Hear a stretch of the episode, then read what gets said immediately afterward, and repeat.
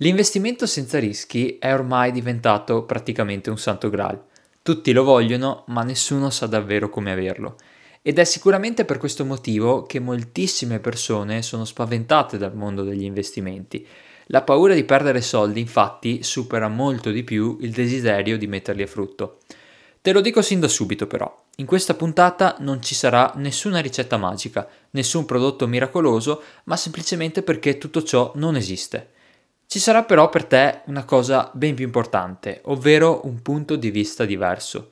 Parleremo infatti di cosa significa rischio, di quanti rischi ci sono nel mondo degli investimenti e non solo, ma di come questi possono essere anche ben più grandi della volatilità degli investimenti e che spesso sono rischi che nemmeno consideri, nemmeno pensi. E una volta capito tutto questo, ti spiegherò come gestirli al meglio. Quindi, bando alle ciance e iniziamo subito. Benvenuto nel podcast di Obiettivo Risparmio. Io sono Steve Cavallin, consulente finanziario. Se sei qui è perché anche tu vuoi capire come gestire al meglio i tuoi risparmi per non far dipendere i tuoi più importanti progetti di vita solamente da quante ore riesci a lavorare ogni mese. E io sono qui per aiutarti a farlo.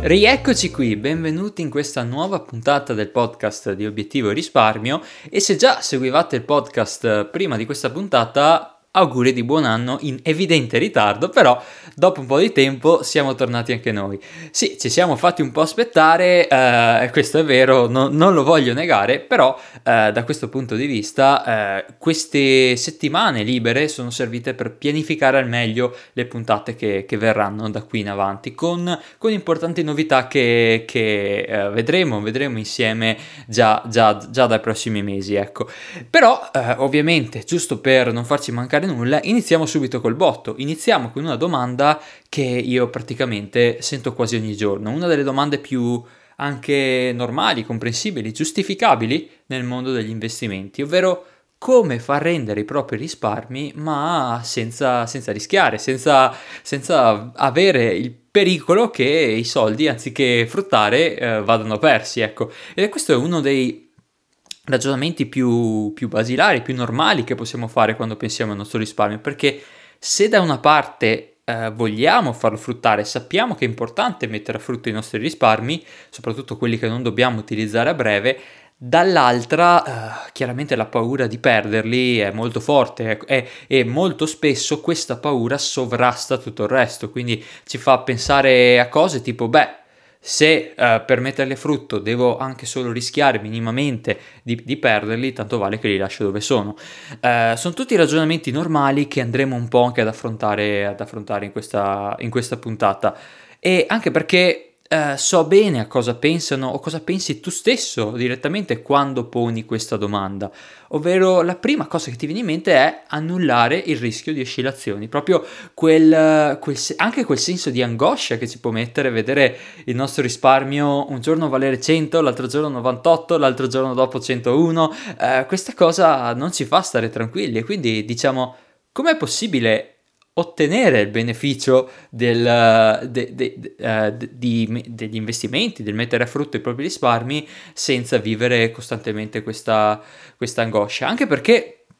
sono molte le emozioni che possono emergere, ci può essere ansia, paura, ma io credo che la cosa più critica, la cosa più rilevante che vedo molto, molto di frequente con moltissime persone è la mancanza di controllo su, su tutto questo, cioè il fatto che tutte queste oscillazioni siano completamente fuori dal nostro controllo. Noi eh, non possiamo decidere domani come andranno gli investimenti, non possiamo fare nulla per fare eh, per far sì che domani anziché scendere del meno due per cento si stia a, sullo zero ad esempio, e quindi questa mancanza di controllo ci spaventa molto.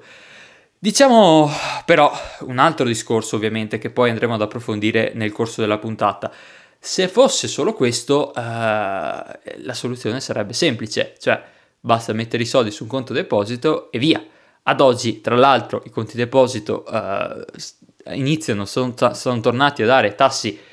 più interessanti rispetto, rispetto a qualche anno fa, eh, almeno non siamo più sullo zero, ma almeno alla cifra intera ci arriviamo, ecco questo, questo diciamo è, è più o meno la situazione e quindi da questo punto di vista basta dire beh, vuoi investire senza rischio di oscillazioni, lascia i soldi su una forma di investimento tipo conto deposito, anche se non è propriamente una forma di investimento, e da lì almeno un minimo di interesse arriva senza, senza avere questo, questo pericolo, questo rischio che percepiamo enorme di, di oscillazioni, ecco. Però eh, magari hai già fatto questo ragionamento, ma se non l'hai già fatto lo facciamo insieme. È chiaro che ci metti poco a scoprire la realtà dei fatti. Eh, i conti deposito purtroppo molto spesso ad oggi hanno tassi limitati del tempo. C'è la banca che ti fa la promozione a tre mesi, quella a sei mesi, quella che si spinge anche ai dodici, ventiquattro, ecco. Eh, poi dopo non si sa, magari eh, torneranno ad essere tassa, tassi di interesse più ridotti, ma non è nemmeno questo il punto. L'altro punto è la tassazione. Eh, mo- Quello che ci viene proposto sono tassi, quelli che ci vengono proposti sono tassi lordi, quindi a cui bisogna togliere il ventisei per cento di, di imposta sul, sull'interesse, oltre a questo anche lo zero virgola due per cento di imposta di bollo sul, sui conti deposito, ecco. E quindi queste imposte ricalcano anche una certa differenza tra il tasso lordo promesso e il tasso netto. Uh, e quindi da questo punto di vista ci rendiamo conto che va bene, abbiamo prodotti che sono a capitale garantito, almeno in teoria, però dall'altra parte magari eh, non, la rendita promessa non è neanche poi così tanto interessante, e quindi sì, è qualcosa, ma non è neanche poi così tanto diverso rispetto a lasciare i soldi sul conto corrente, specialmente in un contesto in cui eh, l'inflazione, l'inflazione è molto più elevata rispetto a questi tassi di cui si stanno parlando. E allora quindi magari la scelta può ricadere su qualche obbligazione. Avrai sicuramente sentito parlare di recente alla nuova emissione di Eni, che ha promesso anche un tasso discreto, ecco, almeno lo, sempre parlando di tassi lordo. Anche qui però ovviamente la tassazione è la stessa dei fondi, dei conti deposito, e alla fine, facendo il conto, uh, questa obbligazione rende praticamente come un B T P, se non meno, ecco. Quindi uh, Magari eh, anche qua eh, rimani un po' spiazzato, dici va bene, può essere la scelta più ottimale, effettivamente poi è un prodotto senza rischio, vai ad approfondire e dici caspita no, perché se io voglio vendere, voglio avere la possibilità di vendere questo titolo prima della sua scadenza, anche qui ci sono delle oscillazioni dovute all'andamento dei tassi nel corso del tempo, quindi anche qua si parla di volatilità. Uh, e quindi magari dici, caspita, vado su obbligazioni con una scadenza magari inferiore uh, e che pagano tassi di interesse più alti, ma è chiaro che nulla arriva gratis. Se ti sposti su obbligazioni di questo tipo, magari ci sono altre tipologie di rischio, come ad esempio il rischio che eh, fai un prestito, compri un'obbligazione di un'azienda che può rischiare il fallimento, può rischiare di non ripagare questa obbligazione, quindi magari non vedi subito l'oscillazione ogni giorno, però da, da un giorno all'altro ti, ti scopri che i mille euro che avevi, de- che avevi usato per acquistare un'obbligazione ora valgono cinquecento, quattrocento o se non addirittura meno. E quindi eh, scopri davanti a questo un'altra tipologia di rischio, che è il rischio emittente. È appunto la possibilità che a scadenza i tuoi soldi non tornino indietro o tornino solo in parte. Eh, e allora iniziano a venire fuori anche altre alternative, altre idee. Pensi al mattone, il caro vecchio mattone, quindi il, quel punto di riferimento, quella solidità che ha costruito anche per, per molte persone nel corso di, di questi ultimi quaranta anni, e che ancora oggi si pensa possa dare anche una certa stabilità. Anche perché poi ovviamente c'è la possibilità di mettere in affitto gli appartamenti, le case che, che, che acquistiamo, e qui, questi affitti possono anche sembrare interessanti, soprattutto in alcune zone, e questo è sicuramente, sicuramente senza dubbio, oltre al fatto che dicevo, come dicevo prima, avere la casa, poterla toccare, poterla vedere, psicologicamente ce la fa sentire proprio molto più sotto il nostro controllo, ricollegandoci a quello che avevamo detto prima, e quindi ci fa stare più tranquilli da questo punto di vista. Ma è un, una, una tipologia di investimento senza rischi? Sai benissimo anche tu che non, non è così, perché ovviamente l'affitto può non essere pagato, anche qua puoi gestirlo, puoi cercare di avere la persona più affidabile nel mondo che eh, va a vivere a casa tua, però ovviamente è un rischio che può essere controllato ma non annullato. Poi ovviamente c'è il rischio di prezzo di questo, di questo immobile, eh, quindi se aprono un locale notturno sotto casa, come cambia il prezzo? Se i prezzi degli immobili in tutta la zona non vanno come ti aspetti, cosa succede? E via così. Ci sono tutta una serie di variabili che, che sicuramente vanno tenute in considerazione quando si fanno investimenti di questo tipo. Quindi Può essere interessante, ma di certo non si può parlare di eh, investimento senza rischi.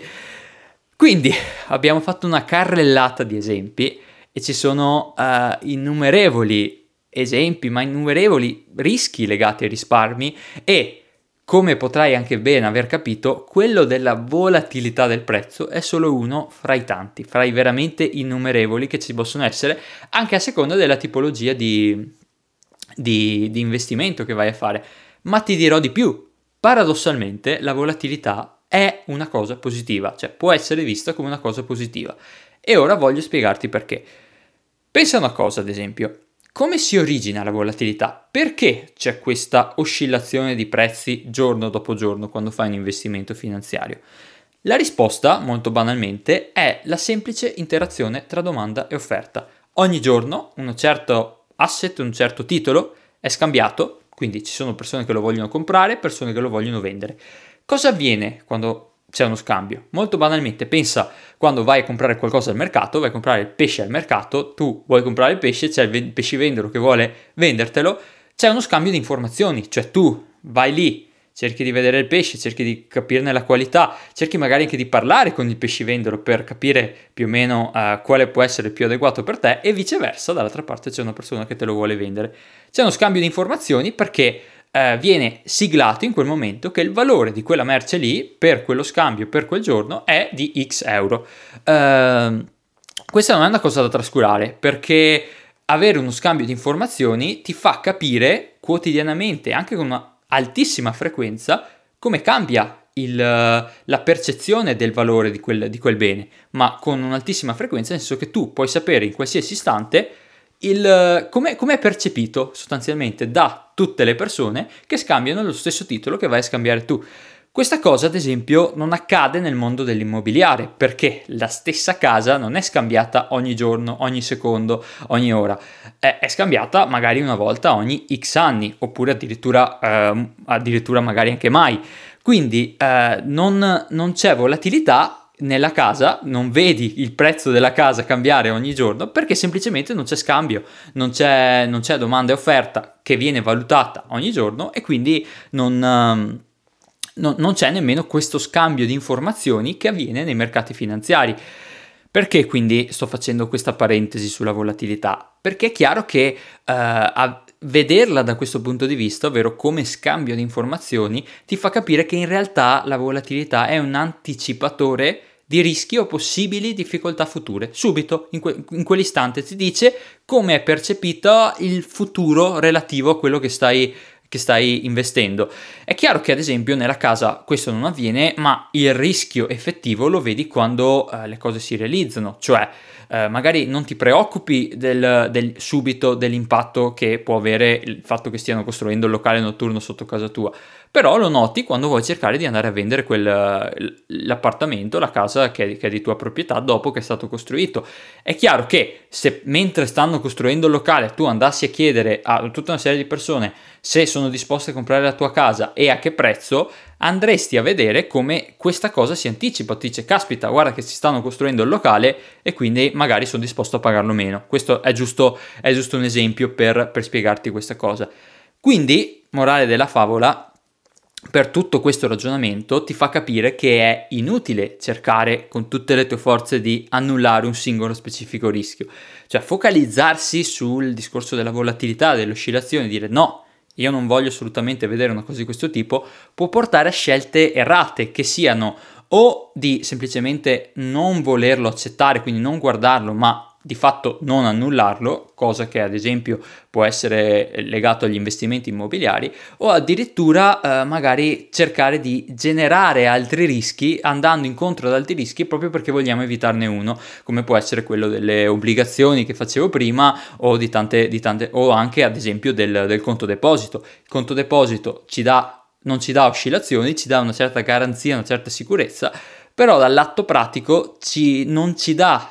eh, la rivalutazione necessaria semplicemente solo per mantenere il potere di acquisto dei nostri risparmi a fronte degli aumenti anche che stiamo vedendo in questi giorni. E quindi davanti a tutto questo cosa è più opportuno fare? Semplicemente non concentrarsi, come dicevo prima, su dei singoli rischi, ma concentrarsi sull'unica cosa che veramente conta, ovvero garantirsi di avere i soldi che ci servono quando ci servono e ignorare tutto il resto. Può sembrare una banalità, ma questo significa banalmente essere, avere un giusto equilibrio, creare un giusto mix legato alle nostre esigenze, quindi una parte di prodotti senza volatilità, Che quindi, potre, eh, di, di, che quindi potremmo andare a utilizzare più nei primi anni, un'altra parte in cui ignoriamo la volatilità, lasciamo che faccia il suo corso, non vogliamo annullarla, ma perché è legata ad esigenze che sono più lontane nel tempo e quindi su cui ci possiamo anche permettere di avere questa tipologia di rischi. E quindi ora andiamo a vedere un esempio pratico.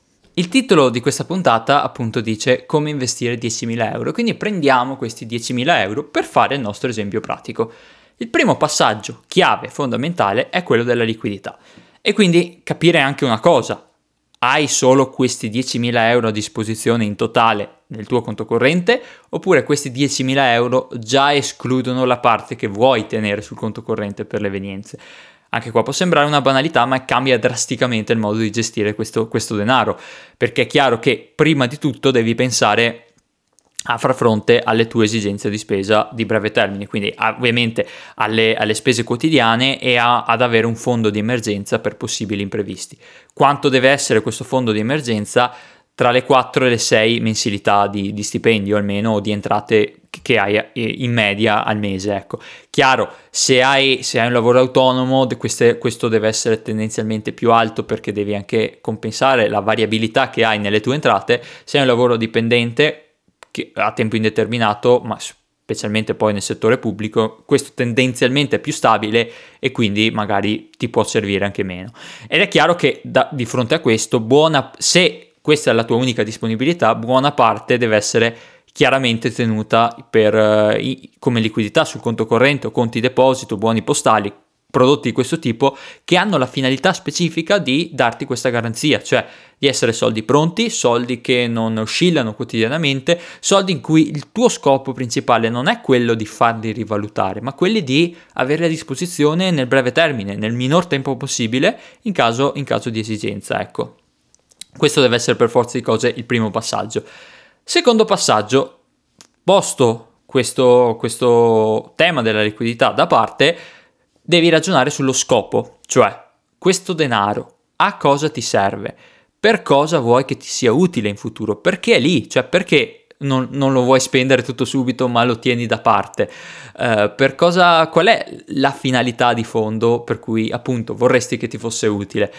E soprattutto questa cifra qui è una cifra che uh, puoi integrare mensilmente grazie a una certa capacità di risparmio periodica, oppure no, oppure semplicemente uh, cu- tutto quello che comunque hai da parte in questo momento e almeno al momento non è possibile, non è possibile modificarlo. Molte persone davanti a questa domanda eh, rispondono con il classico intramontabile non si sa mai, cioè mi piace avere questi soldi là perché appunto non si sa mai per le esigenze future. Ed è chiaro qua che è necessario fare un passaggio in più, non è, questa risposta per quanto comprensibile, per quanto normale, è troppo generica e quindi fai un ragionamento in più su questo, chiediti cosa pensi possa accadere a questi, a, alla tua vita, a, a, alla, alla tua famiglia, al tuo lavoro, in tutti gli ambiti in cui, in cui sei coinvolto, quali pensi possano essere i rischi più concreti da, da cui ti, ti, vorresti, ti vorresti proteggere. Pensi alla macchina, alla casa, a perdita del lavoro, a cose di questo tipo e soprattutto pensa alle conseguenze, cioè pensa a che tipo di risorse può essere necessario avere per quella tipologia, per questa tipologia di, di avvenimenti a cui, stai, a cui stai pensando. Perché facendo un ragionamento di questo tipo eh, emergono tante cose, emergono che ad, ad esempio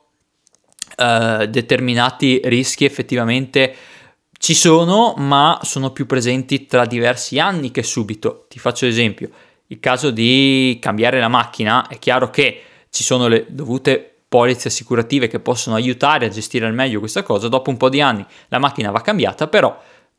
sicuramente eh, se hai comprato una macchina quattro anni fa è, non è verosimile, almeno per la media delle persone, poi ognuno ovviamente ha le sue, ha le sue dinamiche, che prima di cinque sei anni tu non vada a cambiarla nuovamente, ecco, e quindi puoi fare un ragionamento più di medio-lungo termine da questo punto di vista, ma molto spesso ci sono cose anche ben più importanti su cui ragionare, come ad esempio la pensione, i figli, eh, se eh, vuoi dar loro la possibilità di avere un aiuto economico per gli studi o per la loro attività quando saranno un po' più grandi, cose di questo tipo. Uh, fare ragionamenti specifici da questo punto di vista ti aiuta a capire innanzitutto le tipologie di cifre di cui tu potresti aver bisogno, ma anche e soprattutto quando tutto questo può accadere, quindi quando effettivamente tu avrai bisogno del, del tuo risparmio. Come ho già anticipato prima, c'è un ruolo chiave da questo punto di vista delle, delle polizze assicurative, che ti possono dare una grande mano proprio per gestire con poche cifre Uh, rischi che potrebbero essere ben più importanti. Faccio un esempio: l'infortunio grave, la malattia grave, cose di questo tipo. È chiaro che con diecimila euro non affronti un rischio di questo tipo, però uh, una polizza vita che include anche questo, o una polizza infortuni a seconda poi delle, delle esigenze, non costa diecimila euro, costa molto di meno, costa qualche centinaio di euro al massimo, poi dipende dalla tua età, dalla tua condizione di salute, da che tipo di coperture vuoi, vuoi andare ad avere, e utilizzare queste risorse per coprirti da rischi così grandi permette di liberarne altre, di avere questa cifra che hai da parte libera da pensieri di possibili rischi che possono avvenire da qui ai prossimi anni, e quindi di poterla gestire con una maggiore efficienza. Una volta fatto questo mix, hai definito un orizzonte di temporale adatto, quindi hai più o meno una tua idea di questi risparmi, al di là delle necessità di liquidità nel breve termine per il tuo fondo di emergenza di cui dicevamo prima, per cosa vuoi effettivamente che vadano a lavorare. Questo è un passaggio chiave, un passaggio che abbiamo visto anche diverse volte nelle, nelle puntate, nelle scorse puntate del podcast. Eh, perché? Perché avere un orizzonte temporale chiave è direttamente collegato agli investimenti e ai prodotti che andrai ad utilizzare per per raggiungere effettivamente questo obiettivo, e soprattutto al modo in cui gestirai i possibili rischi che, come hai capito, sono normalmente collegati a qualsiasi prodotto di, di, di risparmio e di investimento, ecco. E quindi il passaggio successivo è semplicemente quello di usare investimenti adatti a questo orizzonte temporale che hai, che hai in mente. Un esempio molto, eh, molto pratico, molto anche facile da comprendere da questo punto di vista è, è quello delle obbligazioni, cioè la scadenza delle obbligazioni. Faccio un esempio: magari se hai qualche anno eh, hai avuto anche te l'esperienza di comprare i B T P, bot in banca, queste cose qua, e, oppure lo hai fatto anche di recente. Sai che eh, se vai a comprare un'obbligazione che ha una scadenza a cinque anni, mentalmente stai già facendo questo passaggio, cioè ti stai già dicendo: bene, questi soldi non li toccherò per cinque anni, magari li andrò ad utilizzare tra cinque anni. Questo orizzonte temporale ovviamente mette una certa prospettiva e eh, una certa eh, anche strategia di gestione, anche se molto semplice, ovvero sempli- compro questo titolo, lo tengo per cinque anni, incasso le cedole, poi eh, incasso alla fine, alla fine ci ho guadagnato e lo potrò utilizzare per i miei, per i miei obiettivi. Eh, lo stesso ragionamento si può fare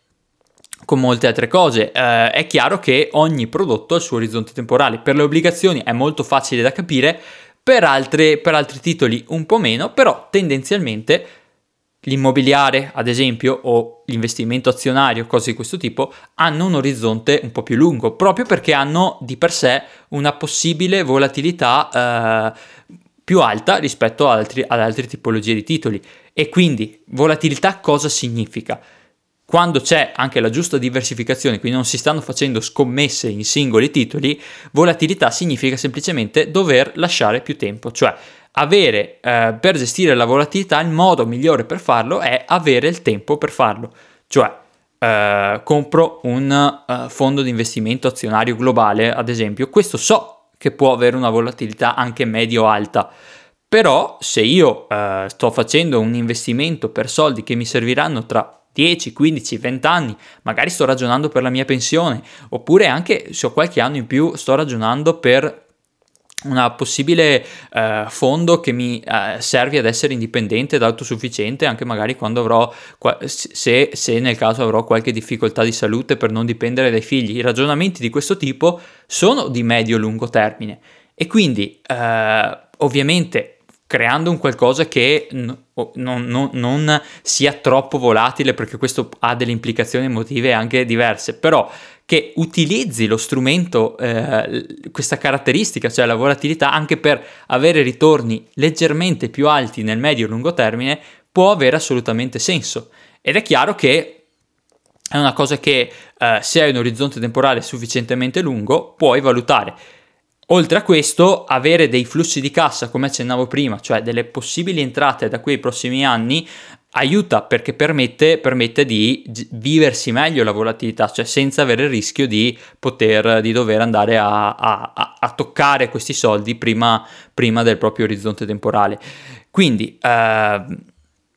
ti ho fatto un esempio cercando di toccare diversi temi da questo punto di vista. Voglio fare un, un recap anche per aiutarti a contestualizzare meglio quello che abbiamo detto. È chiaro che eh, ho parlato di diecimila euro, possono essere cento, possono essere cinquanta, può essere un milione, può essere qualsiasi cifra, ma ed è chiaro anche che tutti noi abbiamo esigenze diverse con anche orizzonti temporali diversi. Ed è chiaro quindi che eh, più noi andiamo a individuare queste esigenze e andiamo a dividerle e andiamo poi a metterle insieme creando un qualcosa di coerente con tutto questo, più ovviamente possiamo vivere con serenità insieme i nostri risparmi. Eh, quindi possiamo avere su cento, dieci che ci serve per la liquidità, un cinquanta che ci serve per obiettivi di medio termine, per spese già previste o spese che uh, sappiamo che potrebbero arrivare, quindi ci fa stare più tranquilli, essere più cauti, essere avere un qualcosa di più conservativo, in cui per questa parte del nostro patrimonio non è l'obiettivo non è guadagnare il più possibile, ma guadagnare uh, far mantenere il proprio potere di acquisto per permettere anche uh, di far fronte a determinate esigenze che possono realizzare, ma senza dimenticarsi anche quello che è il nostro lungo termine, cioè come saremo noi tra dieci quindici anni e le esigenze che avremo tra dieci quindici anni, perché una volta che abbiamo pensato a quello possiamo agire d'anticipo, possiamo gestire già da oggi il nostro risparmio per assicurarci veramente un futuro molto più sereno di quello che avremmo se non ci pensassimo, e quindi anche da questo punto di vista fare un ragionamento veramente a trecentosessanta gradi. Io ti voglio dire che se vuoi una mano, ovviamente da questo punto di vista, eh, non devi fare altro che contattarmi, possiamo farci una chiacchierata che vada a, nello specifico in queste, in queste situazioni, che ti aiuti a capire veramente, in base alla tua situazione di partenza, come comportarti, come gestire, come vivere con tranquillità i tuoi risparmi. E lì chiamerai, mi viene da dire senza rischi, ma anche se non è propriamente corretto, è chiaro che i rischi, come hai capito, ci saranno sempre, ma la chiave non è quella di annullarli, ma di sap- semplicemente di saperli gestire. Avere un ragionamento di questo tipo ti può veramente aiutare a gestirli e a vivere con serenità, veramente con serenità, tutto quello che è il mondo della gestione dei tuoi risparmi e degli investimenti. Quindi